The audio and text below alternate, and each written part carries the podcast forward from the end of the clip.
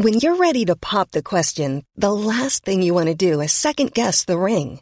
At Blue Nile dot com, you can design a one-of-a-kind ring with the ease and convenience of shopping online. Choose your diamond and setting. When you find the one, you'll get it delivered right to your door. Go to Blue Nile dot com and use promo code LISTEN to get fifty dollars off your purchase of five hundred dollars or more. That's code LISTEN at Blue Nile dot com for fifty dollars off your purchase. Blue Nile dot com, code LISTEN. Hey, it's Ryan Reynolds, and I'm here with Keith, co-star of my upcoming film, If, only in theaters May seventeenth. Do you want to tell people the big news? All right, I'll do it. Sign up now and you'll get unlimited for fifteen dollars a month and six months of Paramount Plus Essential Plan on us. MintMobile.com slash switch. Upfront payment of forty-five dollars equivalent to fifteen dollars per month. Unlimited over forty gigabytes per month. Face lower speeds. Videos at four eighty p. Active Mint customers by five thirty-one twenty-four get six months of Paramount Plus Essential Plan. Auto renews after six months. Offer ends May thirty-first, twenty twenty-four. Separate Paramount Plus registration required. Terms and conditions apply if rated P G. The Michael Reid Show podcast. Tune in weekdays from nine on L M F M. To contact us, email now, michael at lmfm.ie. Friday morning, the twelfth of April. Good morning, with much debate and discussion from now till eleven a.m. This is Michael Reid on L M F M. The agreement had been that the U K would leave the European Union today if a deal had not been agreed with the other twenty-seven countries on how Brexit would happen. A deal has not been reached, but the U K is not crashing out either. As you know, leaders agreed on Wednesday to extend the deadline until the thirty-first of October.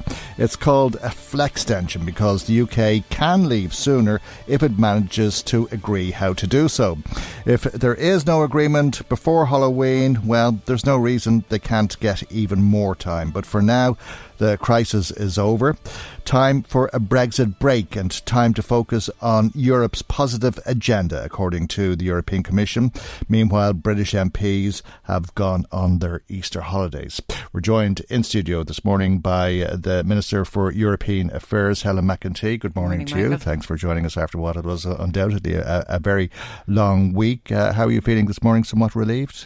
Somewhat relieved, yes, um, absolutely. A little bit tired, um, but, you know, I spoke to you, I think it was this time last week, and we were debating the possibilities of what might happen, and the best conclusion really we've reached is that we're not standing here today saying we've had a crash out Brexit, we don't know what's happening, and, and we're in somewhat chaotic scenes. So um, we have the extension, as you say, um, a somewhat made up word, I think it'll be mm. in the Brexit dictionary soon, a flextension.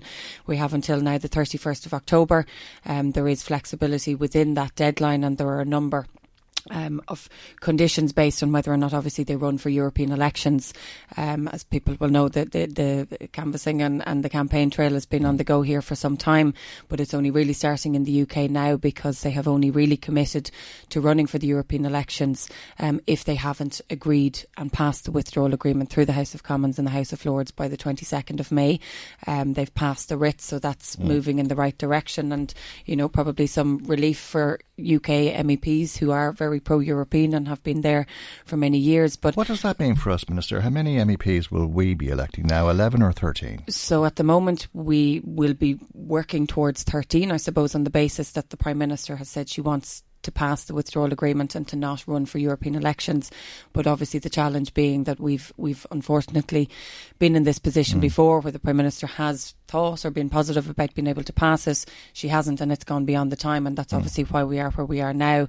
So in that saying that, um, essentially you're looking at eleven, and if they are still mm. there... Um, and, and if she doesn't have a, a deal agreed and doesn't run or field candidates for the European elections, they're ejected, aren't they? If they don't run for European elections and if they don't pass, um, well, then the new date becomes the first of June. So, you know, mm. that date for me is still very much there. I know we're talking about the thirty-first. Um, it's in the back of my head at the same time. They have somewhat of a different political system. Um, they would have to bring it through. They would have to change legislation because mm. they have already moved the wrist. So they're starting to prepare for elections. Um, obviously, anything could happen in that you could have a general election. But again, then the length of time for these things to happen is generally longer in the mm. U K. So what I see happening is one of two things, that they either pass the withdrawal agreement before the twenty-second or they run for European elections. If they do that, you know, you might have a scenario where they have M E Ps elected, whether it's from Scotland, mm. the U K, Northern Ireland, and they're only there for a short period of time, for a couple of weeks or a couple of months, because if they then pass the withdrawal agreement, or if they find another direction, if they decide we're going to have another referendum, if mm. they decide we're going to revoke Article fifty, then that obviously changes things again. So, you know, the deadline but, of the but, third... But, but not in the sense uh, of a crisis caused by uh, no deal exit. Absolutely not. That's and off the table. That's off the table there's no for pros- now. There's no prospect, realistically speaking, of a disorderly exit before the thirty-first of October at least. No, and I think the longer this goes on, the more and more less likely that becomes as well, because obviously you have legislation which was passed last week in the U K, which means that if it is approaching the end game or the no deal mm. scenario and the Prime Minister doesn't have a deal, then she must legally ask for an extension. Now, you could say this is six months ahead, mm. there could be elections, there could be a different Prime Minister. That Prime Minister, whoever it could be, would have to change the legislation back again. And mm. as we've seen, the numbers in the House of Commons are are not there for a no deal. Mm. So I think no matter who you have in there at the moment, unless, again, and these are all hypothetical, you have another election and a completely different makeup of the House of Commons, which is six hundred plus M Ps, and they decide to change it. So, you know, I think there's a lot of if, buts and maybes for us to get to a no-deal scenario. And that's why you'll mm. see yesterday the Prime Minister standing down some sixteen thousand plus people who have been working in the U K on a no-deal, costing billions of euros. They've now pulled them back. They've either gone back into their own departments, or else those who are hired newly, I'm, I'm not really sure where they're going or what they'll be doing now, because obviously they've told them, we won't have a no-deal, there is no work for you to do here. So that's, I think, for Irish people, particularly for our listeners, very, very reassuring to hear, and particularly I think for our farming, our agri community, our small and medium business, our tourism here in the Boyne Valley region, who were most likely to be impacted in a, a no deal and a crash out scenario. So I think that's really positive.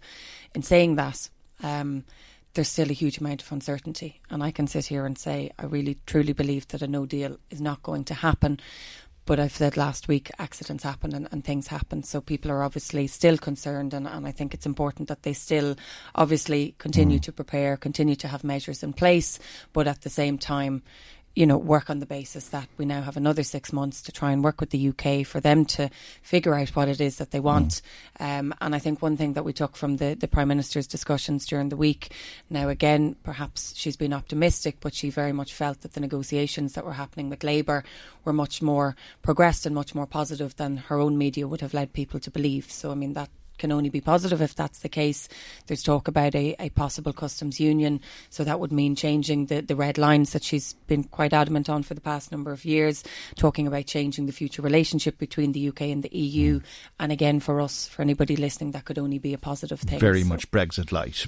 Very much Brexit light. It's yeah. an amazing situation that we are in this morning, in that uh, we were looking over the edge of the cliff. It was the eleventh hour, and now we've moved back into the middle ground. It's little wonder, Minister, that you began this morning by saying that you're somewhat relieved uh, yeah. because there's little or no prospect, it would seem, of a crisis caused by Brexit for at least six months, if at all. So that gives a lot of breathing space. Uh, if absolutely. There was to be an election tomorrow, would Fine Gael return a majority? Well, do you know, I don't know. Um, I, I genuinely don't know. I think we, we've been doing everything that we can in the past almost three years now in a majority government that many people, some of our own included, didn't think would last beyond a year. Um, I hope that that's not the case, and that I hope that we don't have an election. Um, we have local and European elections coming Why? up, and they are always planned. Is it not a good time for an election? The Brexit crisis has gone into respite. Uh, we've... Uh, All of the main political uh, uh, events were over as such. We're, we're, we're in this uh, mid-term uh, time uh, after the budget, uh, before the summer recess and so on. Uh, it would seem ideal to hold an election now. Well, for two reasons. I, I don't think uh, an election is good at this time. Firstly, I, I think that the government should be able to continue to do the work that we're doing. And I think for people, a general election would mm. be just disruption. People want us to focus on getting our work done. The economy is improving and we need to be investing the money that we are now seeing coming in from more people working um, into the, the, mm. the areas and the projects that they want. But secondly, when we talk about a, a six-month reprise, if you want to say, from Brexit, mm. there's a lot of things could happen in the meantime. So, as I said... But there's you know, a lack of authority, isn't there, at a, a national level? There's a, a lot of criticism of the work the government is doing. Unfounded, you would say. But because of Brexit, you've been secure in administration because the opposition has said that they will not force an election. Now you're in a situation where the opposition may feel there's the opportunity to force an election, so why not beat them at their game? Well, I mean, that's completely up to the opposition party and Micheál Martin. And, you know, I've always said this, we've worked as a team, mm. not just with Fianna Fáil, but uh, every single political party and independent um, on the Brexit issue. For me, there's still uh, six months here where the Prime Minister might mm. reach an agreement, where there might have to be discussions in terms of transition periods. The fact that we've gone beyond what was the set date means the transition period is potentially shorter, which means the negotiations on the future relationship is potentially shorter. So there's still issues to discuss mm. there. You also have the possibility that there might be further developments in the U K. So, I mean, for me, the six months is, is yes, it takes the pressure off, but it's still there. Mm. Um, in terms of, of the government and, and criticism, there's always going to be criticisms and, and opposition's parties. But that's, it's that's what those criticisms, well. Of course there is, but it, it, it's how that criticism could result in an election. We've heard lots of reasons, uh, the Children's Hospital being the most obvious, most recent reason. Fianna Fáil would have gone to the polls if it had not been for Brexit, or so we're told. Uh, now that excuse is gone and people will say, well, if that's how you really feel, why don't you go to the polls? But surely the government isn't going to let Fianna Fáil set the time frame. Well, the Taoiseach has already set out the timeframe that he thinks would be appropriate, um, and he did so almost a year ago in a letter to Micheál Martin where he set out uh, the summer of twenty twenty, so that's almost a year away. It brings us close enough to a full term, mm. um, and I suppose it gives people the certainty in the same way that local and European elections are happening on the twenty-fourth of May. We knew for many years that they were going to be on the twenty-fourth of May. People can mm. work towards them, and people, you know, I'm knocking on doors now, and, and for the most part, people knew they were risk? coming up and they were happening. If you go back to Brexit, is that a, a risk? Because there continues to be the prospect of the United Kingdom crashing out of the European Union, but not as things stand until at least the thirty-first of October. You would assume that if we get to the thirty-first of October and there still is no agreement, that there would be some further extension. So you could be looking at March of next year. Uh, and then if they did crash out at that stage, Uh, the world would be in chaos, let a, a alone life on this island, and that certainly would not be a good time for an election, would it? No, it wouldn't. But again, I think we, we have to work on the basis that we will try and find a solution, as I've said, but there are many things that could happen between now and then that would still require a functioning government in Ireland and would require that the Taoiseach, uh, whether it was the Taoiseach and myself or any other minister in finance or, or other sectors, to be there and to be able to engage with colleagues at European meetings. Um, you know, for me, going back to the fact that this government is working to try and make sure that the, the, the past ten years of hard work is now being felt by people. Um, we have more people at work than ever before in the history of the state. We have a balanced budget. We're working towards mm. trying to reinvest that money into services, into education. You know, I know we have um, this week had a report in the Children's Hospital which, you know, really showed that there had been a massive underestimation as to how much it would cost initially, and we need to get that right. We need to put that right, and we need to make sure that this hospital is delivered. If you were to have an election now, and to go back to your very first question, would we bring in a majority? I don't know. I don't know. Would we have a situation where we would have three or four months of negotiations and discussions to try and form a new government? Um, and if that were the case, with Brexit still ongoing, mm. and the possibility, and I say this, a small possibility of something happening, I don't think that's a good option, and, mm. and I think you would likely, if you speak to any of my colleagues, they, I think going into the autumn of last year, people were claiming that if there was a successful outcome to Brexit, that the Taoiseach would go to the park on the basis of achieving that on behalf of the country. Uh, we're as close as we'll get to that for at least six months, if not a year. Well, that was speculation. Um, it never came from the Taoiseach, and it certainly didn't come from me. And I think he will probably, you will hear him reiterate again that his preference mm. is the summer of next year. And as I said, I think it gives people that certainty. It gives us almost a full term. And I'm yet to knock on a door, and I'm, I'm doing a lot at the moment, obviously working with our local and, and European candidates, to hear somebody say, you know, mm. I love elections and love when you come around okay. knocking on our doors. And it's great. You know, they obviously want yeah. to talk about the issues okay. that are important to them. But, you know, it well, general well, we'll, election we'll, for we'll, me would be later on. We'll, we'll assume that the Taoiseach, that Leo Radcliffe will be the Taoiseach uh, come October of next year, if that's uh, when Brexit becomes, uh, or Brexit this year, or October this year, when Brexit becomes an issue, excuse me. Uh, and uh, quite possible, I take it that Theresa May won't be Prime Minister. It's certain that Donald Tusk won't be the President of the European Council, or Jean-Claude Juncker, the President of the Commission.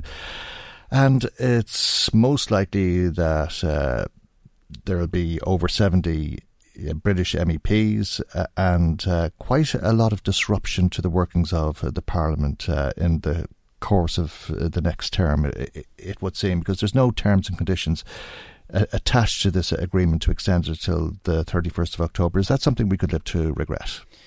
No, I, I don't think so. I think if you look up, look at the makeup of the European Parliament now, you currently have M Ps or M E Ps um, that are not pro-European, and you look across the European Union and you go further east and there's an increasing number uh, of parties and political parties that are already in the, the Parliament but that are looking to seek um, even more seats and, and run for election again. Um, so you do have that disruption anywhere, and we know that that's there in the U K with certain M E Ps who are, mm. maybe won't get into names, but you also have M E Ps that are very pro-European. You have a Conservative Charles Tannock who is there and very pro-European. You have Scottish M E Ps, um, Alan Smith. You have Independents who are part of the same E P P group that I'm part of, um, and I had an interesting conversation with the permanent representative to the U K in Brussels. He's somebody who's been, who, who is based in Brussels and representing the U K, and he felt that I think we would be surprised on the kind of a referendum or the kind of election that they would have in the U K, that he felt it would actually be more pro-European than we've had before, because there is such a focus and because the Remainers, um, if you want to call them that, are so focused on a positive European election and getting that message across. So I think you might actually see quite a positive um, election, but what you're right in saying, there will be a new commission, um, there will be a new makeup of the Parliament, and you do have a lot of issues that are now coming towards the end game of the discussion, the, the next European budget being one of those. The objective would be that the, the main discussion and the main um, initiatives and figures would be signed off before the end of the year, and there's mm. a concern that if the U K were there that they would somehow thwart that. However, you know, I think that would can probably... Can they veto who will be the next President of the Commission? Can they influence the next budget? Can they disrupt how C A P is allocated?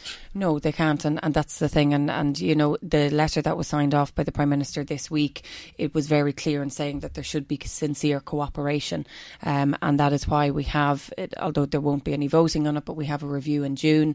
Um, we have an ability to constantly progress if they are members of the European Parliament, you know, how they are contributing. But at the same time, you know, you, you have M E Ps that are disruptive at the moment anyway. But I think in terms of their contributions to the Commission and to the Parliament and to the, the Council meetings, there is a lot of uh, qualitative majority voting, which means that they couldn't come in and, as Jacob Rees-Moggs is now suggesting, completely disrupt things, prevent the budget from being agreed, um, you know, prevent the Commission from mm. being set out. It might take a bit of time, but that's natural and that's how it happens. So, you know, you mentioned at the beginning that there's lots of positive European issues and, and very difficult um, issues that need to be discussed, um, and the budget is one of them, C A P being one of them. There's a suggestion at the moment to reduce it by five percent. We're completely opposed to it. That's something that we need to be focusing on and working on, because the impact it has on people here in, in this uh, these two counties in Louth and Meath would be massive. So, you know, we need to start, you know, we need to start moving away, I suppose, from so much of our focus on Brexit and make sure that everything that we're discussing otherwise, that we, we get it right as well. So. OK, Minister, look, thank you for coming Thanks, in Michael. to us at the end of a, a very busy week, a very busy uh, number of months uh, for that matter, uh, but uh, somewhat uh, better at the end of this week than it was perhaps at the end of last week. And uh, thanks for coming thanks, in Michael. to us, as I say. That's uh, Helen McEntee, who's a Fine Gael T D in Meath East, and to the Minister for European Affairs. Michael, Michael Reid on, on L M F M. L M F M. As Minister McEntee said to us a moment ago, it is uh, the job of uh, the opposition to find fault and to be critical, but it's not unheard of uh, to find political consensus on occasion. Politicians of all ilks will often agree that you shouldn't drink and drive, for example. Yesterday there was political consensus in the Dáil, with uh, the government agreeing with Sinn Féin that if you don't drink or drive, uh, and take a taxi for whatever reason, that you should be safe taking a taxi. This is because of an issue that was raised yesterday during leaders' questions by Sinn Féin spokesperson for Justice, Donal O'Leary. Taoiseach, this week it was reported that a man had been before the courts on three counts of sexual assault of three different women over two weeks in twenty sixteen. In one case, the man in question, a taxi driver, touched a nineteen-year-old woman's chest, rubbed her cheek, and when she managed to get out, he followed her in his taxi and continued to harass her and try and get her back into the car. He rubbed the face and lip of another victim, a twenty-year-old woman, before brushing his hand down the right side of her body. When she arrived at her home, he asked her if she needed a hug before he leaned in towards her to kiss her. In another case, an eighteen-year-old schoolgirl got into his taxi and he immediately began rubbing her leg and telling her how soft her skin was. She managed to push him away and he tried to get his hand into her underwear. The woman in question accepted a call from her friend whilst in the taxi and tried to give her the information she could read from his I D. He became very angry, leaned across her, opened the door and told her to get out. She tried to take a photograph of him, but he stopped her from doing so. The man in question here, Taoiseach, has pleaded guilty to these incidents, and his legal team have accepted that these were young, vulnerable people who were relying on him to bring them home safely. He didn't do that. Now, Taoiseach, I accept that court decisions and sentencing are the remit of the judiciary, and I will not be commenting in a way that influences that, although you will know that I'm anxious for sentencing guidelines to be introduced to introduce consistent and fair sentencing. But, Taoiseach, what I want to raise with you is the safety of women. Bail conditions have been agreed for this man that stipulate that he can continue to drive a taxi, but that female passengers are not permitted as front seat passengers. Incredibly, this man is still entitled to drive a taxi and carry passengers, including women. This is outrageous, Taoiseach. How can any woman feel safe in a taxi, no matter where they are seated, that is being driven by a man who has pleaded guilty to three counts of sexual assault? What mother or father would not be worried that this man could collect their daughters in a taxi tonight? It is unsafe, absolutely wrong, and our legislation should not allow it. So what is the government going to do to ensure that people who are guilty of sexual offence and these specific types of offences are nowhere near taxis and in a position to collect people? What message does this send to the overwhelming majority of decent taxi drivers and the checks they have to go through? If it requires legislative change, let us do that. Minister Ross needs to get on top of this immediately. It is beyond unacceptable and it is frightening that such a man could drive a taxi in Dublin tonight, and it should not be allowed. Deputy O'Leary, before the Taoiseach responds, this is a matter still before the courts, as I understand it, and it is highly irregular for us to engage in any sort of discussion about a matter still before the courts, notwithstanding the enormity of the importance of the case that you, that you raise. So I trust... I accept that and I have thought yes, to what I have worded, and the proposition that I have laid before the government relates to legislation and who is entitled to drive well, taxis. Let, let's all of us tread very warily here. Taoiseach. I know you're looking for a more specific answer from me.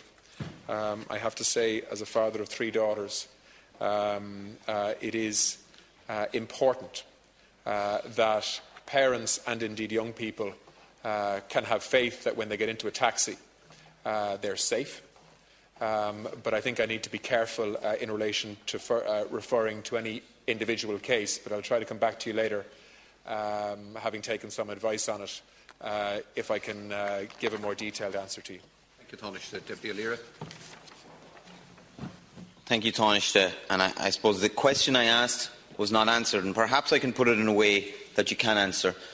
Ciancóra, just for your own information, what I'm about to say, I'm quoting directly from newspaper reports, uh, and I will not depart from that. It is what is in the public record. Um, but the victim impact statement from the first woman said that she wouldn't allow her boyfriend to touch her where this man had touched her, and she said she felt scared and numb and had problems sleeping at night. She later attended weekly counselling and she still finds it difficult to get a taxi, particularly at night. The second woman was traumatised after the incident and lost trust in taxi drivers. She worries about the safety of others in taxis and feels ashamed for allowing herself to be so vulnerable. Taoiseach, what I will ask you in the abstract, if you can answer it, are you confident that the Taxi Regulation Act ensures that people who are guilty of sexual offences are not entitled to drive taxis? And if not, will the government bring forward legislation in order to ensure that is the case? It's a serious issue, uh, the issue that you're referring to. Um, and, of course, legislation should be tested uh, and, if necessary, changed uh, to ensure that, um, that people who are, are travelling in taxis are protected appropriately. Uh, and that people who are given a licence to drive taxis um, are appropriately vetted um, uh, to make sure that uh, whether it's women or men uh, who are uh, travelling in taxis uh, are given the appropriate legal protections that they deserve. The Taoiseach, Simon Coveney, responding uh, to Sinn Féin's uh, Donal O'Leary in the Dáil yesterday. Michael, Michael Reid on, on L M F M. L M F M. Now back uh, to uh, that one hundred thousand euro bridging loan given uh, by uh, the Chief Executive Officer to the F A I, and why John Delaney stepped down to become the ex Executive Vice President. Uh, there's a lot of pressure with a lot of people calling for the board uh, to resign. Uh, Sport Ireland, as you know, is withholding funding of almost one and a half million euro. The Leinster Senior League has asked its clubs if uh, the board should be uh, replaced, and Three Ireland has said that the two reports, one by Grant Thornton and Mazars, will deliver recommendations which must be implemented because it expects the same standards of corporate governance from all of the partners Three Ireland works with. Let's talk about this with Robert Troy, who's Fianna Fáil's spokesperson on sport. Good morning to you, and thank you for joining joining us here this morning. Uh, you were asking if the same standards applied at club level, uh, specifically for Bray Wanderers, uh, which had its own financial crisis, uh, as would for the F A I board.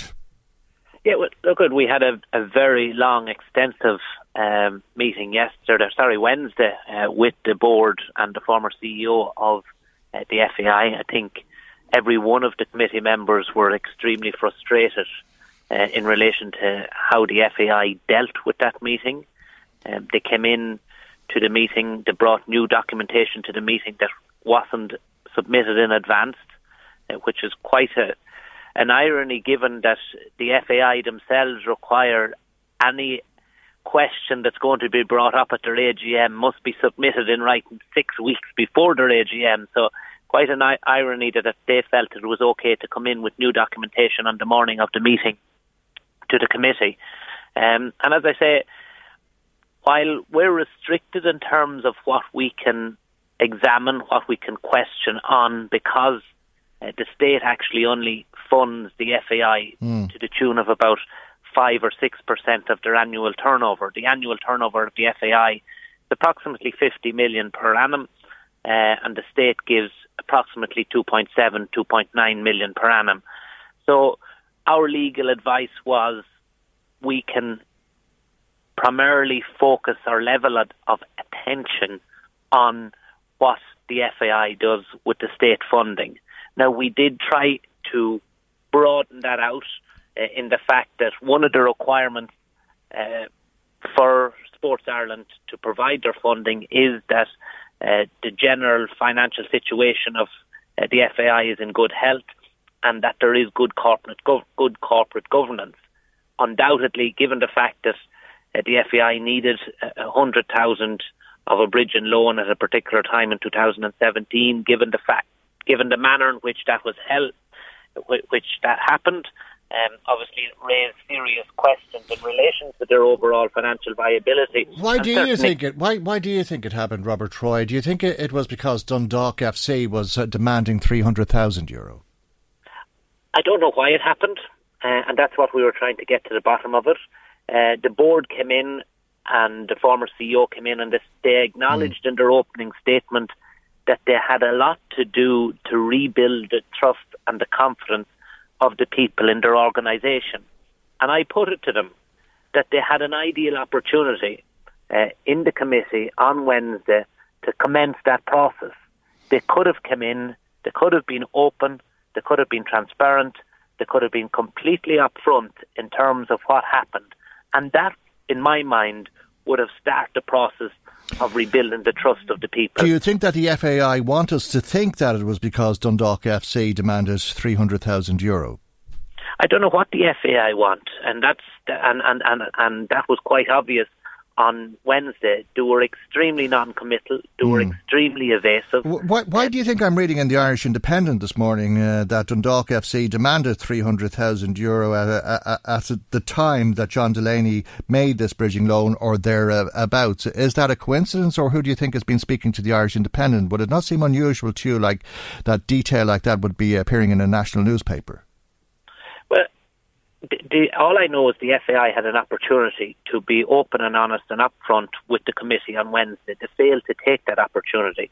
They now uh, run the risk of Sport Ireland um, maintaining their suspension of funding. They've already suspended their funding, and Sport Ireland have been quite clear in, in what they said, that they will not be restoring any funding until they are fully confident and satisfied uh, that the corporate governance mm. issues in the F A I has been addressed, are, and that they are confident in relation to the rationale and the reasoning behind the one hundred thousand euro um, loan. OK, well, Daniel MacDonald is reporting in the Irish Independent this morning uh, that Dundalk F C uh, didn't receive two point two million euro of European prize money for performances in two thousand sixteen until the last week of November two thousand seventeen. Uh, overall, they had earned seven million euro. Uh, they contacted John Delaney on the twenty-ninth of March because they needed three hundred thousand euro for the upgrade of an artificial pitch and for some other bills. Uh, John Delaney said the F A I would pay three hundred thousand on the twelfth of April if that was acceptable, but they said they needed money quicker, uh, and uh, the association sent on twenty-five thousand, then another twenty-five thousand on the thirteenth of April, uh, and then they received one hundred thousand euro on the twenty-first of April, which was four days before John Delaney wrote the cheque for one hundred thousand euro. Now, the implication in that is that it probably wouldn't have been necessary to write the cheque for one hundred thousand euro if Dundalk F C had not been making these demands. Are you concerned that this story is in the papers this morning? Well, obviously, if the, the story that's in the papers quite clearly could have been leaked, um, if that well, that's case. My question to you. Let, let, let's talk openly. Do you think that was leaked to the Irish Independent by the F A I, and what's the intention of it? The F A I have a lot of questions to answer. There is two um, bodies in now uh, looking through their accounts, Grant Thornton being one, Mazars being the other. Uh, Sports Ireland have said, and Sports Ireland is the body that's responsible for the administrating of state funding to the F A I. They have said that they are not going to be given any, mon- any further money to the F A I until such time as they are confident that the corporate governance issues is resolved, and they are confident that the money that they are allocating is going to um, the elements that, that that that they should be supporting. And I'm talking in relation yeah. to um, the, the, the sports development well, officer like, that funded like the length and breadth of the country. Would you like but, to? Would, would you like the F A I uh, to clarify if they're spinning this story in the papers? Do you think that's necessary? I think the, the F A I have to clarify exactly what's happening uh, in their organisation. They have an awful lot of questions that remain unanswered. That was very obvious after eight hours of intensive mm. uh, questioning by the committee last Wednesday. Yes. The F A I, and the one positive thing that came out of the committee on Wednesday, while committee members were stonewalled for a lot of the questions we we asked, what did come out of it is it demonstrated quite clearly uh, that the F A I are hiding something. It demonstrated quite clearly that there's incompetence on the board of the F A I. And as a consequence of that, we now see uh, some of their corporate sponsors asking questions. And money talks. Do, and the do, F A I do, do, rely on Sports Ireland funding sir, for projects sir, that sir, they run. They rely on corporate funding. I'm sorry, uh, Robert Troy. Uh, the organisation running. Would, would, so, would, would you care to uh, amend what you just said or rephrase what you just said? That uh, you, you said it, it was clear they were hiding something. Uh, or is that your position? Well, it was clear. They, they, they refused to answer questions. Now, when you refuse to answer questions in an open and transparent way, you're hiding something. They did not know in terms of the... the, the or you're protecting something pres- something because because the because there was legal advice, apparently. Michael, can I make a point, please? Oh, I, I know, but I... I, the, president, I... the president of the F A I came in and he couldn't even answer who signed off on the press release that claimed that the board of the F A I were fully aware of the one hundred thousand euro transaction at all times. We now knew, know that that was factually incorrect. Mm. They weren't aware at all times. There was a few members of the board aware of that transaction up until it became public knowledge as a result of a media expose. But when you we say hiding know, something, when you say hiding something, it, it implies something sinister. They misled the public in relation to the one hundred thousand loan. That's factual. Mm. They were unable to give any further clarification at the committee meeting. That's factual. They were unable to say who signed off on a press release claiming that everybody was aware of that one hundred thousand euro loan. That's factual. They've showed themselves to be totally incompetent in their work. That's my opinion.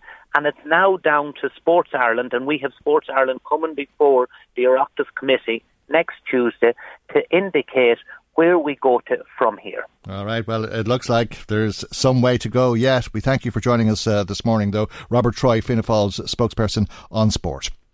Michael Reid on L M F M. Now let's find out what you've been saying to us. Marie Kearns joins us with some of the calls and text messages that have come to us this morning. Good morning to you, Marie. Good morning, Michael, and to everybody listening in.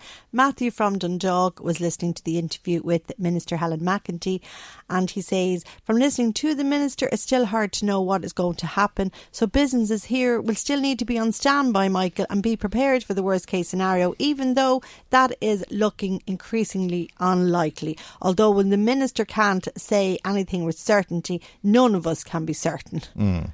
Well, I, I think the only thing that we can be certain about is uh, that there won't be a disorderly Brexit before October, uh, which is good news. Mm. There could be a, a Brexit with a deal which would be better than the doomsday scenario, but still not very good.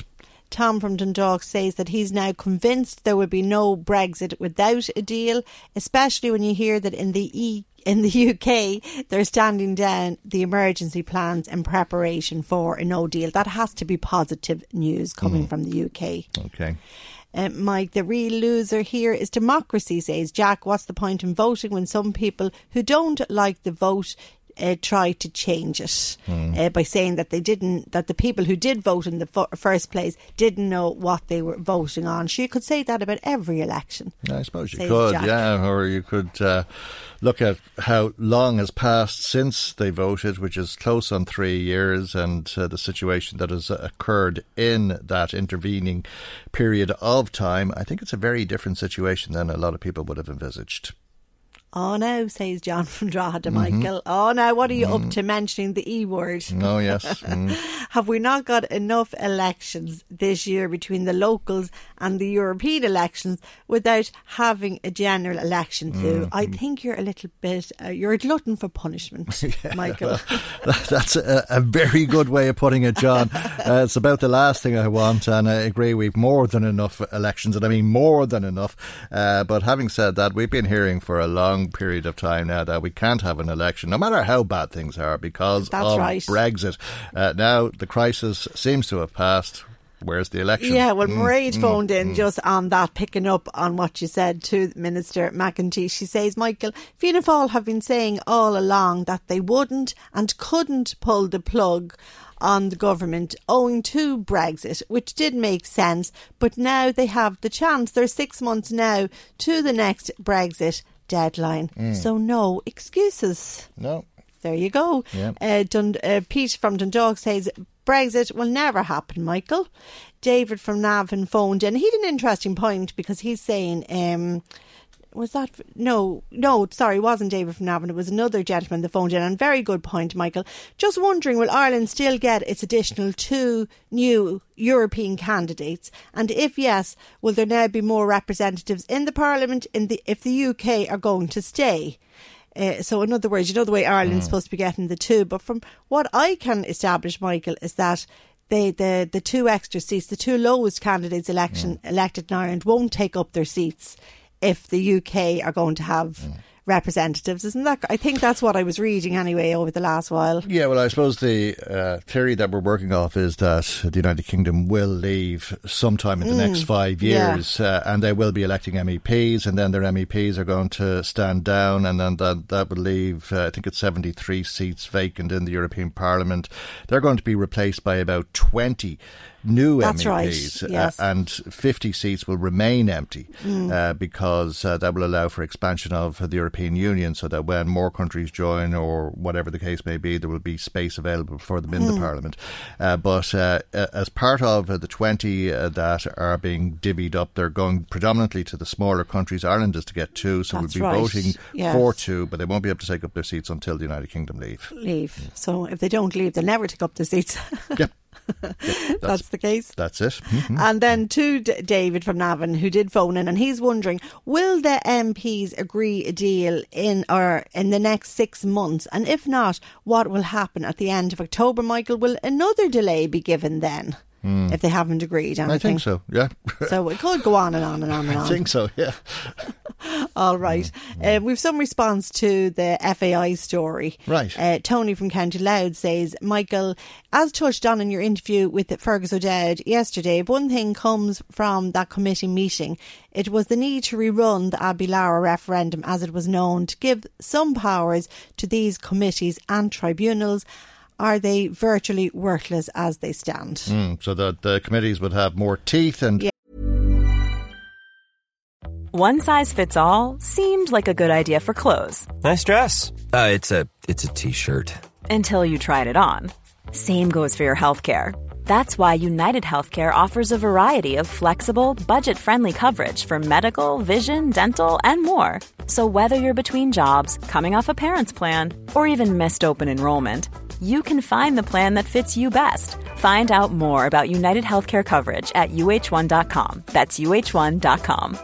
Many of us have those stubborn pounds that seem impossible to lose, no matter how good we eat or how hard we work out. My solution is PlushCare. PlushCare is a leading telehealth provider with doctors who are there for you day and night to partner with you in your weight loss journey. They can prescribe F D A-approved weight loss medications like Wegovy and Zepbound for those who qualify. Plus, they accept most insurance plans. To get started, visit plushcare.com slash weight loss. That's plushcare.com slash weight loss. Hey, it's Ryan Reynolds, and I'm here with Keith, co-star of my upcoming film, If, only in theaters May seventeenth. Do you want to tell people the big news? All right, I'll do it. Sign up now and you'll get unlimited for fifteen dollars a month and six months of Paramount Plus Essential Plan on us. MintMobile.com slash switch. Upfront payment of forty-five dollars equivalent to fifteen dollars per month. Unlimited over forty gigabytes per month. Face lower speeds. Videos at four eighty p. Active Mint customers by five thirty-one twenty-four get six months of Paramount Plus Essential Plan. Auto renews after six months. Offer ends May thirty-first, twenty twenty-four. Separate Paramount Plus registration required. Terms and conditions apply if rated P G. Yes. The power to compel witnesses and compel witnesses uh, to give evidence and to, to respond to, to questions, a, a power that was lacking at uh, the meeting of uh, the Sport Committee this week, uh, and indeed has caused an awful lot of upset and disquiet.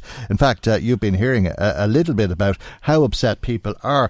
Uh, these people spoke to you in R D. Um, I'd have to say I'd agree with um, Niall Quinn and Brian Kerr and, and uh, the guys like that. That's They want a whole a whole new committee, and, you know, out with the old, in with the new. It's get rid of them and bring in the new people. Were you surprised at the way things transpired yesterday at the committee meeting? Not really, no. Um, they've been hiding things for years. It's obvious, you know. I wasn't shocked at all. Well, I think that um, it's a terror that John Delaney was on that salary, I'd say, for the last couple of years. And it's a, terror. It's a real Irish thing now. When one little aspect of something comes up, the next thing they look into all this. Why weren't people giving out about it if they didn't like it before now? I, I can't really understand that. Like, um, if they think you had too much money now, so you're too much a year ago, and that's the way I look at it. But really, I couldn't care less one way or the other what happens anyway. I have enough to do to look after myself. I think the whole board should be changed, without a doubt, and I think that uh, clubs are way down the line when it comes uh, to being looked after by the F A I. Uh, so big change needed. Were you was surprised at the way the events happened yesterday at the committee meeting. No, not really, no. I've been involved in football for okay. quite a while, and uh, nothing surprises me. I think John Delaney should re- uh, resign. This one hundred thousand that he gave in, there's no answer to it. They can't explain it, and it's going to cost them, is it one million now, because they're not going to get the grants. So, yes, I think he should be gone. Well, I think it's very serious for, um, you know, I, I don't follow uh, soccer that much, but I think it's very serious for the football in Ireland, you know, especially after Mick McCarthy. Starting now, you know. I hope they sort it out now financially, you know. But I think uh, Sport Ireland is only a temporary thing, you know, that they'll probably get their, their um, money back again. Well, it's very unusual to have the board, some of the board members there for fifteen years, so probably a change every couple of years would be better. They're all in it for what they can get out of it themselves, and I don't think they're really that interested in the grassroots of football. And I think your man, what do you call him, Michael Healy-Ray, or how anyone votes for him is beyond me, the comments he's making on it. On it. And were you surprised at the way uh, the committee went, went yesterday?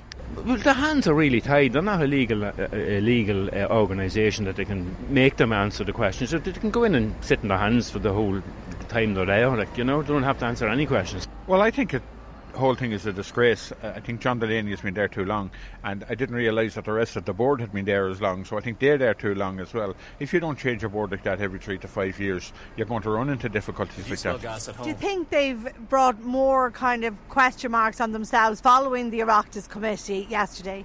Yes is the answer, but I think there was always a question mark there. They spoke yesterday about uh, the contribution made to the G A A and to the Rugby Union. The G A A and the Rugby Union are pouring money into the various clubs around the country and into their coaching and everything else. It's only in very recent days that the F A I did anything like that. Healy-Ray was defending them for the efforts they made in Kerry, and somebody else from Cavan was doing the same. But it's, uh, if you could use the word spasmodic, they're not doing it in a general fashion. Uh, they may be going that direction, but they spend more of their money on professional footballers than they're spending on the young people of Ireland. I think it's a bit of a, hell of a joke. Like, a man goes in there and it's our money, like, you know, we have F A I money, our money, we'll say, taxpayers' money, and he won't answer any questions. You know, it's funny, strange. But the, I don't think uh, the government, uh, the lads that are asking the questions, yes, there's no power at all. They're too long. Like, you're on younger people in, you know what I mean, younger people. I did that as, I don't know, someone says fifteen, fourteen, fifteen years, you know. Interesting thoughts uh, from uh, those people in our day. That last man making that point to you, Maria, uh, as well about uh, the powers the committee yes. had and the lack of power that yes, they have in yes. uh, getting answers to questions. And people seem very surprised by that too, Michael. Did they? Yeah, yeah. yeah. God, yeah. All of us voted for it. Well, most of I us know. did. Yeah, yeah, yeah. Um, a funny uh, hmm. a text from John and Drogheda who said, if I trouble getting a loan from the bank, Michael, I know where I'll be going to, Mister Delaney. Hmm. If he'd one hundred thousand to loan to the F A I, he could afford to give me five hundred. mm. Yeah, no um, interest either. Mm. Another listener, Robert Troy, is right. Why did they not answer the questions that were asked? They were simple enough questions, mm. Michael.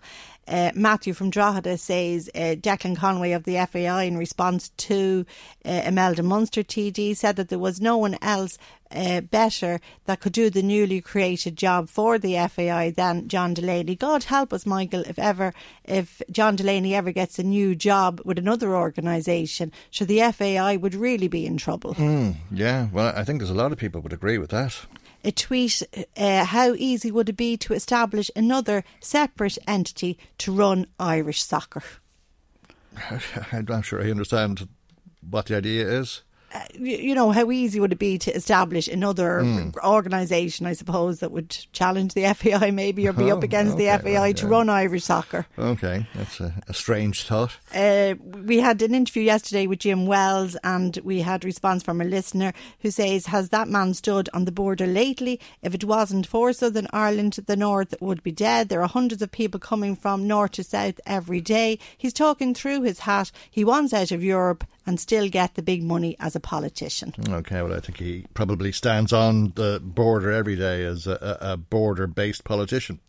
In relation to insurance difficulties facing businesses, Michael from Navan was saying that he was listening to the interview with Linda Murray uh, from Navan about the cost of insuring her play centre, and he says that small businesses are in trouble because of soaring insurance costs due to the claims culture, as he puts it, in this country, and wonders why is the government not doing anything to address this. It's not the first time they've heard about it. It has been raised for the past number of years.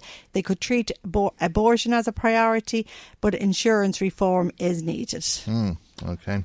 So we'll finish on that one, Michael. All right. Well, thanks for that, and thanks to everybody who has been in touch with us. If you'd like to add to what's been said, as always, we'd love to hear from you. Our telephone number is eighteen fifty, seven one five, nine five eight. Michael, Michael Reid on L M F M. Fianna Fáil's uh, spokesperson on Brexit, Lisa Chambers, uh, joins us now. Good morning to you, and uh, thanks for joining us here this morning. I'm sure, like Minister McEntee, you're somewhat relieved as we come to the end of this week, and particularly today, the day, or the second day at least, uh, that the United Kingdom should have crashed out of the European Union. Yeah, good morning, Michael. And look, apologies as well for yesterday morning for not getting to the phone as, as, and to be available. Um, but yes, I mean, I think it's worth remembering that we came within forty-eight hours of a crash-out Brexit. So definitely, I think, widespread relief that we have the extension. And, you know, the prolonged uncertainty isn't good either, and it's already having a chilling impact on business and on farming. But absolutely, a crash-out Brexit would have been far worse. So I think, you know, getting a little bit more time does give the U K Parliament mm. that little bit more space to hopefully maybe get that deal over the line. Space to take Easter holidays. Uh, spokesperson for the European Commission saying a Brexit break, uh, time to focus on the positive uh, European uh, agenda. Uh, are, are we in a, a bit of a vacuum now? Uh, and is it true to say that there's really no risk of a disorderly exit until Halloween? I would hope so. I mean, it was, that's not quite correct in that there are a couple of key dates before the thirty-first of October. So by the twenty-second of May, the U K government has to decide whether it's going to contest uh, E U Parliament elections or not. Mm. So if there's no deal done and they want to hold on to that extension until October thirty-first, they have to contest European Parliament elections, and they have to make that call by May twenty-second. Mm. If they decide not to the elections and there's no deal ratified, they will leave the European Union without a deal on the first of June. If there is no deal done and they do contest the elections, there will be a review meeting uh, around the twentieth or twenty-first of June to see how things are going, uh, and then working towards obviously October thirty-first. So we have a couple of key milestones built in. The but, reason but realistically speaking, uh, we're mm. out of deep water, aren't we? Uh, and they've moved the rate, and they are going to field candidates in the election, it would seem. It seems that way, but I do believe that Theresa May uh, and and most of her cabinet will do all that they can to try and avoid holding European Parliament elections. I think that's quite a toxic issue in the U K currently, and I don't see that changing. So I wouldn't completely rule out her, her getting that deal over the line. It's still there's still a possibility, and I think she will still go for a meaningful vote number four. Uh, mm, you know, I, I know that so, but, bizarre, but, but, but I think she'll try it. But even in the doomsday scenario that you're painting for us there, the Parliament will force her to field candidates uh, because they won't allow her to leave without a deal. Well, I'm, I'm not painting a doomsday scenario. In fact, I'm trying to be a little positive, actually. What I'm, what I'm saying to you is I think she'll try her best to get her deal over the line to try and avoid the elections. Mm, mm-hmm. um, I do believe the Parliament, if there's no deal ratified, they will contest the elections because there's a majority in Parliament not to crash out. Mm. Uh, so that's accepted. Yes. Mm-hmm. Um, but I do think that the U K contesting the elections, there's, that's not so good for the European Union. And I think that, no. you know, no. France and Emmanuel Macron actually highlighted this at the council meeting a couple of days ago, and that's why it took so long for them to reach a decision. There is a concern across member states that if the U K are to hold European Parliament elections, we don't really know what type of M E Ps we'll get returned from the U K. They could be very anti-Europe, mm. and they could seek to cause problems. And I can understand why that concern might be there, because what we don't want is Brexit, I suppose, leaking over into the next Parliament mm. and trying to destabilise the European Union institutions. So okay, uh, and that is, a, and I think that is a, a real concern. There's is a, cons- good, is, a, is a good message to send. I think mm-hmm. we, we do need to focus on the positive aspects of Europe. Okay, and obviously we're contesting the elections here in Ireland, and we're hoping to hold on to the two extra seats that we got because the U K were leaving, and that's in question now. Well, very much a, a question, and uh, I think that uh, is a very real concern and a legitimate concern, but it, it is separate somewhat to the question of whether there will be a disorderly Brexit or not before Halloween. Uh, there is a strong possibility, I suppose, or a, a possibility at least, that there will be an exit but with a deal, but there's very little prospect of a crash out, isn't there? I would hope so. I mean, I think it's possible, but I think the most likely outcome is that either the deal is ratified or they'll contest the elections and maybe have a change of course. But obviously when you hear reports today that Boris Johnson and his team, you know, are meeting with the D U P, it does, I suppose, send the signal that the behind the scenes, the new campaign is happening to try and replace Theresa May. So that's kind of going on on the sidelines. And the concern for Ireland, I think, and other member states is that if there's a change of British Prime Minister, again, we don't know who will replace her. We don't know what their position will be. They could be more hardline.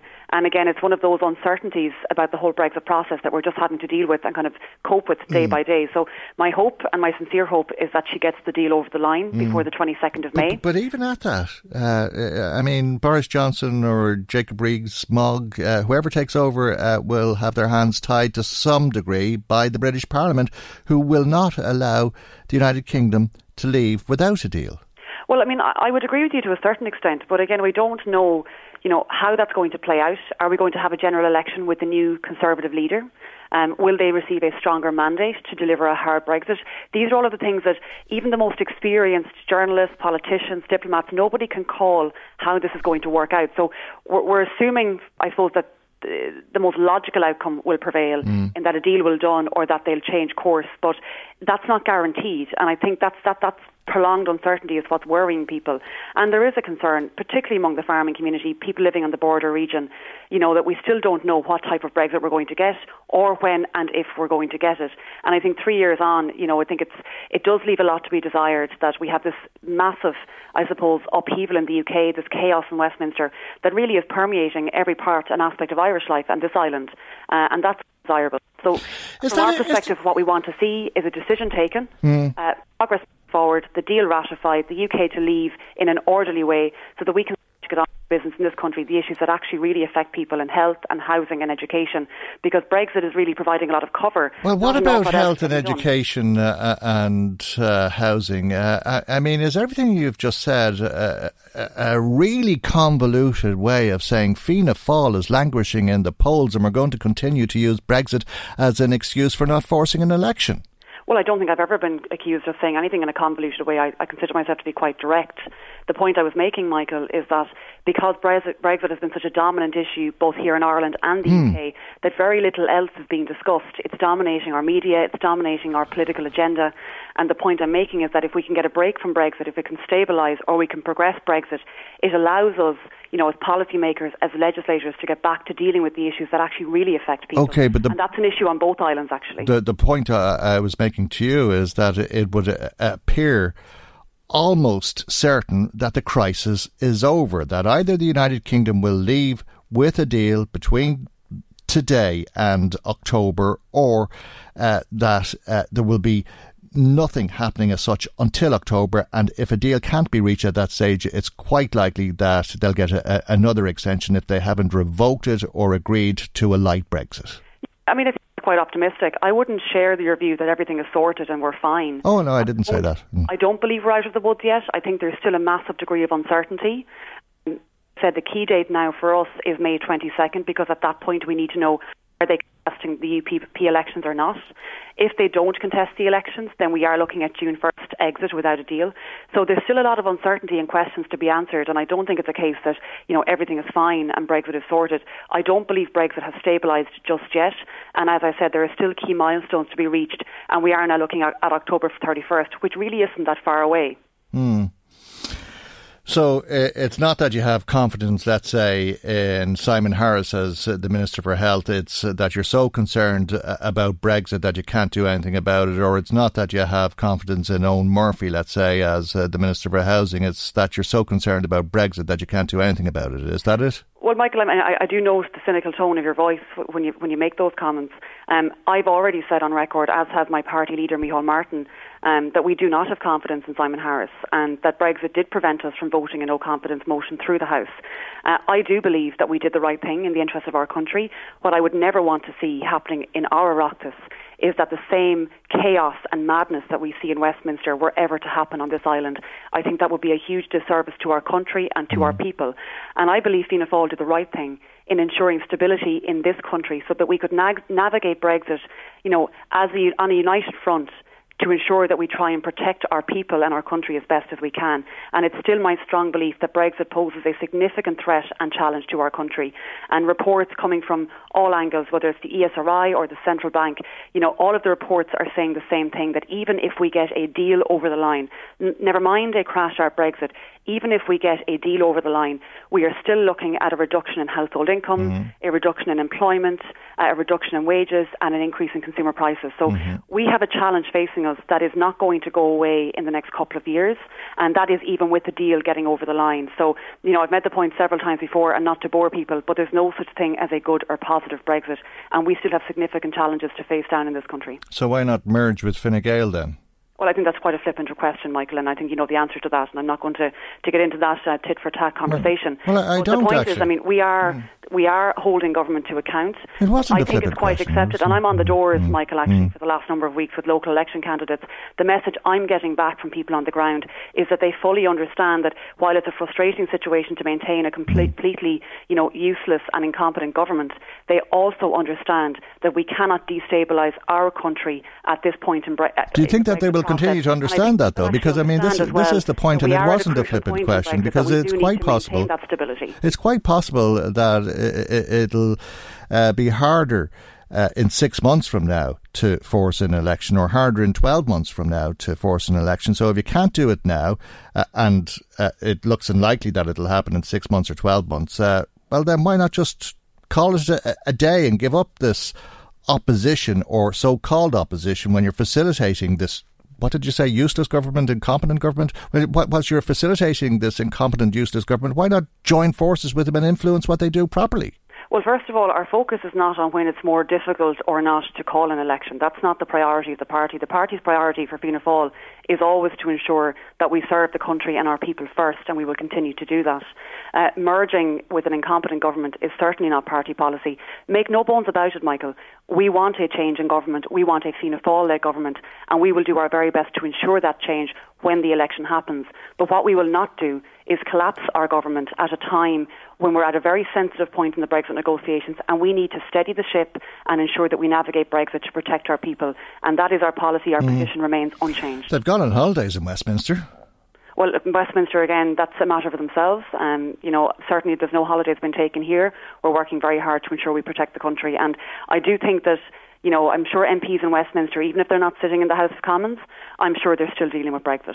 All right, we'll leave it there for the moment. Thank you very much Thanks, indeed Michael. for joining us. Uh, Lisa Chambers, uh, Fianna Fáil T D, is her party's uh, spokesperson on Brexit. Michael, Michael Reid on L M F M. The scandal of uh, the overrun on uh, the construction of uh, the National Children's Hospital is well rehearsed at this stage, and uh, I suppose most of us know that it's expected to be at least four times uh, the original estimate, uh, that there's been a four hundred fifty million overrun since two thousand seventeen. It's looking at one point seven three billion now. It could go over two billion, and all of this is captured in the official official report from PwC. Uh, but uh, let's talk uh, about uh, that report and why PwC was commissioned to, to look into why the cost escalated so much, with Jonathan O'Brien, who's Sinn Féin's junior spokesperson on finance and a member of the Public Accounts Committee, which has been asking uh, about uh, PwC's role in all of this. Good morning to you, and thanks uh, for joining us. Are, are you surprised that PwC were commissioned by the government to, to look at the cost? Um, no, I'm not surprised that they were commissioned. I know some people had some concerns, uh, given that they had some connections to the main contractor uh, going back a number of years. But I think anyone who's read the report would see that they've done a, an excellent job, um, a very detailed report, which has looked at the project from its inception right up to the present day. And not only that, they've also looked into the future in relation to how we can manage the costs um, and trying to keep them as m- to a minimum. And what does that mean in effect? Two billion? Well, there's a there's a number of areas where I personally would have some concerns. Uh, within the contract, there is scope for uh, construction inflation of up to four percent. So in other words, uh, anything over four percent, the contractor can come back and look for that additional money. Um Construction inflation currently is running uh, in excess of seven percent, And if you were to believe some of the economists, it could reach as high as twelve percent. So there is no doubt there's going to be additional bills coming in um, to the taxpayer in relation to the Children's Hospital. But we can't quantify that. But my own personal view is that we're probably looking at a figure in excess of two billion. And the PwC view on this uh, upholds uh, the Minister's position, doesn't it, in that when he became aware of the overrun, the right thing to do was to proceed? Well, there's a couple of things in relation to that, Michael, and I think th- this is the crux of the issue. By the time the Minister was aware of it, um, and obviously by the time he brought it to Cabinet, we were talking about November, early December. Um, at that stage, it was too late to uh, cancel the contract and retender. Um, there is no doubt that if we had become aware of the overruns at an earlier stage, there would have been an opportunity to retender, and it may not have cost us as much, but PwC were very clear by the time the decision was made by Cabinet, it would have cost more to cease the project and retender it. The difficulty I have is the Minister is almost trying to trying to justify his position by saying we had no option but to proceed with the project, when in reality, if the right governance structures had been put in place from day one, mm. we would have been able to identify this overrun at a much earlier stage, and we could have taken um, steps to minimise it.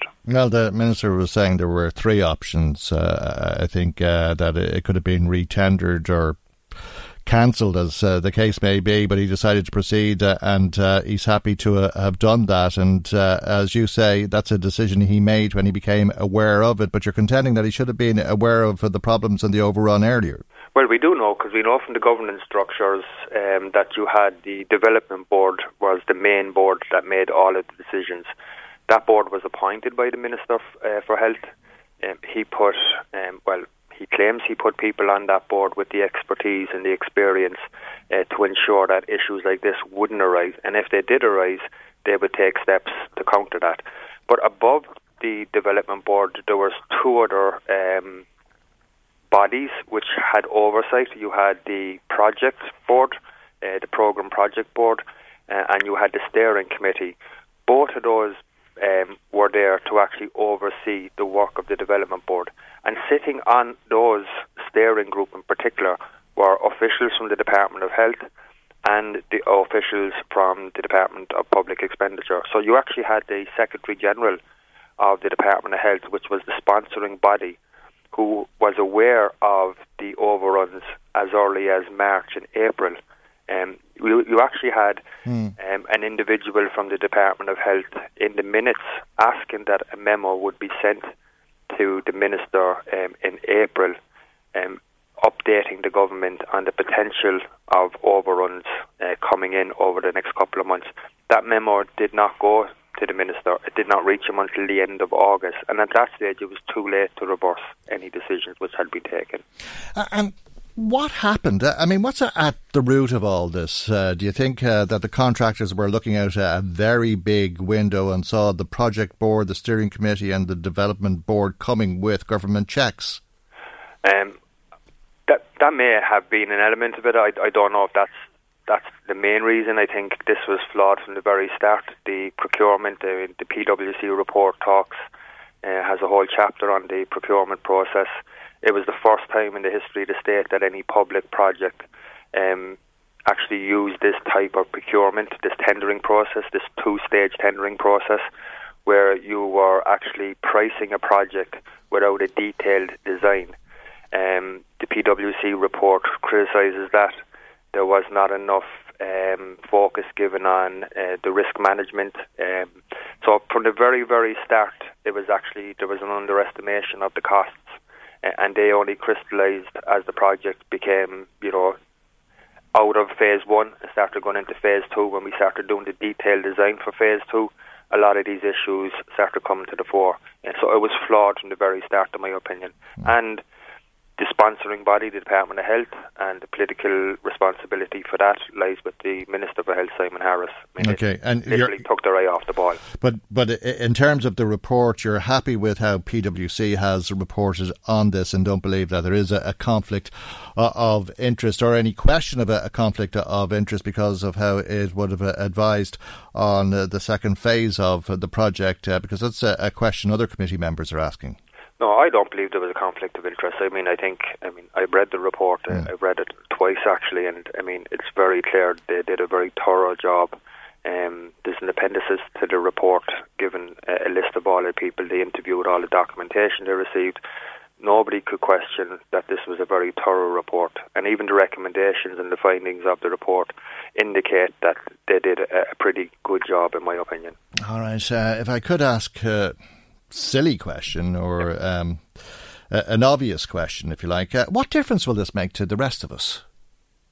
Uh, like they're talking I, about ninety-nine million euro worth of uh, government cuts. Uh, so how will we feel that?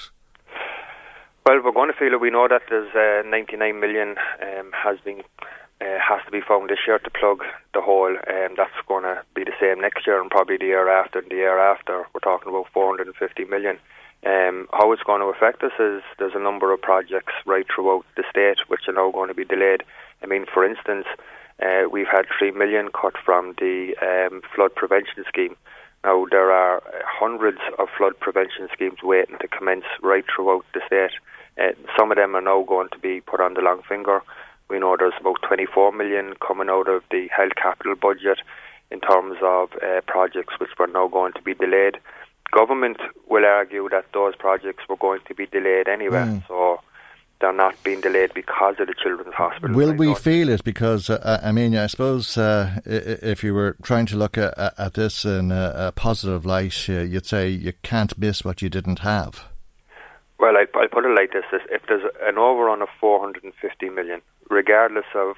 Uh, where that money is going to be found and what departments is going to be found. It's four hundred fifty million, which could have been spent better on other public services, which will now not be spent in them, whether it's housing, whether it's community facilities, whether it's health facilities. You can't just magic four hundred fifty million out of the year. It is going to impact on the quality of services that people would have had would have enjoyed if they did not have to come up with this extra four hundred fifty. And will people make that connection? Will people say, my house is flooded, why did you spend so much money on the children's hospital? I would hope people would make that connection because, I mean, that is the reality of it. There's four hundred fifty million which is now going to be spent on the children's hospital, which would have been earmarked for other public services, um, and that's no not going to be spent. Uh, how how it's going to actually impact on their day-to-day life, it's hard to quantify, but it's still four hundred fifty million. It's going to have some impact on somebody somewhere. Okay. We'll leave it there for the moment. Thank you very much indeed for joining us uh, this morning. Sinn Féin's uh, junior spokesperson on finance, Jonathan O'Brien, is a T D for Cork North Central. Michael, Michael Reid on L M F M. Half of uh, the people in receipt of H A P social housing supports are paying top-ups to their landlords, according to Threshold. John Mark McCafferty is uh, the chief executive of Threshold. He joins us now. Good morning to you, John Mark, and uh, thanks uh, for your time. And uh, these are significant uh, amounts of money in some cases. It's from twenty euro to five hundred seventy-five euro a, a month. The average is one hundred seventy-seven euro, I understand. Uh, but this is money that shouldn't be paid. Is that right? Well, um, good morning, uh, Michael. Um, top-ups are allowed um, as part of the housing assistance payment. Um, and, you know, we, we did this piece of research and we found that, you know, I have to say at the outset that we found that three-quarters of the uh, survey respondents and the respondents that we've worked with, uh, tenants that are Threshold um, clients, seventy-five percent are satisfied with the scheme, but...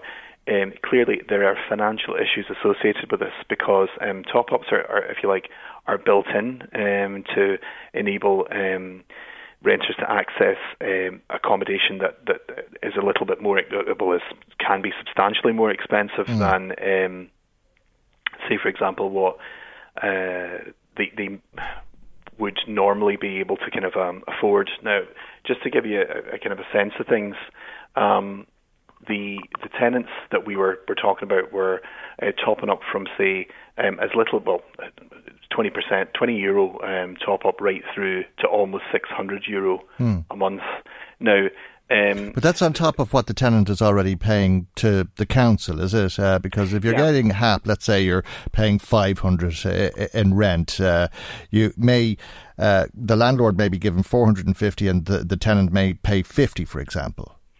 Yeah, no, the housing assistance payment is designed um, to mimic the um, local authority social housing system in the sense that um, if you're eligible for the housing assistance payment, um, and it, say, for example, you're not paying top-ups, and some people, you know, aren't paying top-ups, then all then what you're paying is the differential rent. Um, and the differential rent is um, based on the, the income of the household that are in the uh, the home, um, mm. and that's the same as um, the system that um, local authority tenants pay. They pay this differential rent. It mm. it differs across local authorities, mm-hmm. but it means that it's um, based on the ability to pay. And what uh, it means, I suppose, is one person could be paying fifty euro to the council a, a, a month for their rent, uh, and their next door neighbour may be living in an identical house, but they're working, and because of their income, they could be paying two or three hundred a month. Exactly. Right. So it's related to the income of a given household. So you're paying money to the council and the council is paying the landlord, and that together makes up for the cost of the rent. But then some of the tenants are paying money on top of that to the landlord. Yeah, and we found that like one-fifth of those who are in receipt of H A P in our survey were paying actually close to a third of their net income on top-ups. Um, and that was uh, given that they, they actually are eligible for the housing assistance payment. And indeed, in one in ten of all cases, we found that um, renters were paying more than forty percent of their income on rent top-ups of their net income. And that's and allowed? It's a, it, well, it happens. Um, local authorities will say that they um, do their best to ensure that that level of financial stress isn't experienced by um, by renters, that when they, they do their assessment for the housing assistance payment, um, what's this, the design of the housing assistance payment and, you know, their interactions with the, the tenant will um, will try and negate the risk mm. of tenants being so financially under stress. However, given how little uh, availability there is of um, rented accommodation, and given the the level of rents um, across the country, uh, including you know mm. Louth and Meath in the northeast, mm-hmm. um, tenants, you know, they'll they really need access to housing, so they'll pay more than uh, than was designed or anticipated by the housing assistance payment in order to access accommodation. And indeed, you know, where a landlord then increases um, rents, even if it's within the rent pressure zone um, mm. uh, areas, uh, of which, you know, I'm conscious that some of uh, the northeast is, is covered, you know, Drogheda, mm-hmm. kind of East Meath. Um, Navan most recently, yes. Yeah, Navan mm. most recently. Uh, I mean, you know, what you find is that people are reticent to, to go back to the authorities and say, actually, Um, I have a, a, an increased rent, um, and uh, you know I, I need my H A P to reflect that, because mm. um, the, the rent, the H A P limits are such that um, you know local authorities may decide, well, actually um, you're well over your you know the H A P limits um, and the affordability mm. limits, so therefore we're not granting you the housing assistance payment anymore in respect of that that tenancy, and that tenancy is therefore at risk. But, so people are caught in a bit of a bind. Well, there's certainly a bit of a, a bind, and uh, the H A P is obviously well below what's needed. If the council is paying so much uh, to the landlord and the tenant is paying so much to the council, uh, and that doesn't cover it, because the tenant then has to go and give as much as six hundred euro on top of that to the landlord, there's obviously a real problem. And what we found is that people are worried about Um, how they can afford all the other things. You know, if they're prioritising the rent in order to stay in their homes, then they're worried about um, budgeting for, you know, utility costs, school and education-related costs, mm. health costs, as well as all of those, um, you know, um, co- everyday costs um, that we for, for things, for goods and services mm. and, and, and, and leisure. Um, and that's on top of um, families worried about, well, it, you know, is the, is the landlord ultimately going to sell the property, or, you know, is someone going to move in, or, you know, are the, mm. uh, is the, does the landlord intend to do substantial renovation? And all of these, these things can mean the end of a tenancy, uh, regardless of the of the behaviour of the tenant. So mm. th- there are a number of kind of stresses and strains facing um, tenants, especially on H A P, even though it's classified as being uh, a, a social housing in the eyes of government. It, it would seem fairly logical that the rent allowance, or the H A P payment, uh, as it's called, is not high enough if people are having to top it up by so much. But why is that the case for half of H A P tenants and not the case for the other half? Well, I guess it depends on where um, people live, and it depends on the local conditions. Um, and I suppose it also also um, relates to the income of um, renters, because the difference between the housing assistance payment and rent supplement is that um, you can be eligible for the housing assistance payment and you can be working, you know, and, and your take-home pay can be, you know, significant, mm. whereas Um, with the rent supplement uh, arrangement, um, you very quickly became uh, ineligible for further rent supplement um, as you as you earned more. So you find that um, people have varying levels of income on the housing assistance payment, which is uh, compared to, I guess, um, rent supplement, where most people were dependent on a kind of a social welfare payment. So it was a kind of a leveler in one way. Um, so people find themselves both across the country um, dealing with different um, rent levels um, and also different abilities to pay based on their net income. And is it that uh, all the renters in Dublin, all the H A P tenants in Dublin or Drogheda or Ashburn, let's say, where uh, rents are high, are, are topping it up, and uh, in Leitrim or Roscommon they're not? Um, there's no guarantee that you won't have to top up in places with, you know, lower housing pressure. Um, by and large, yeah, it's probably less likely in somewhere like Leitrim or, or Roscommon. Um, but there's no guarantee that you'll be free from top-ups. Um, it's probably more likely in the, in the areas of higher kind of housing demand, higher housing pressure, like Ashburn, like Dunshaughlin, like Navan, uh, and, and Drogheda, that, um, you know, the rent levels are already high, notwithstanding the fact that they've been des- designated rent pressure zones at various times. Okay. Um, And it, it really depends, again, on, on the um, the purchasing power and the income of, of the household. So, as I say, it's very mixed. Some people, you know, have uh, an extremely positive experience of H A P um, and don't have top-up issues.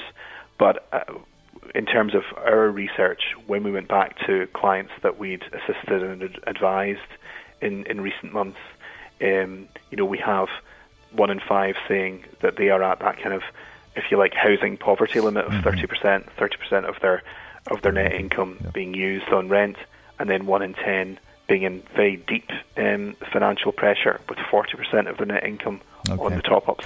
And, and that means that people are running to stand still in terms of trying to budget for all the other household outgoings, and also kind of worrying, well, you know, is this tenancy secure? How long do I have this tenancy? Okay. So um, there's a lot of people in that kind of twilight zone that we're assisting and working with. Okay, I have to leave there. I've run out of time, but thank you for your time and for joining us uh, this morning. John Mark McCafferty is uh, the Chief Executive of Threshold. I hope you listening have a, a lovely weekend, and God willing, we'll see you for our next programme on Monday morning at nine a.m. right here on L M F M. Good morning, bye-bye.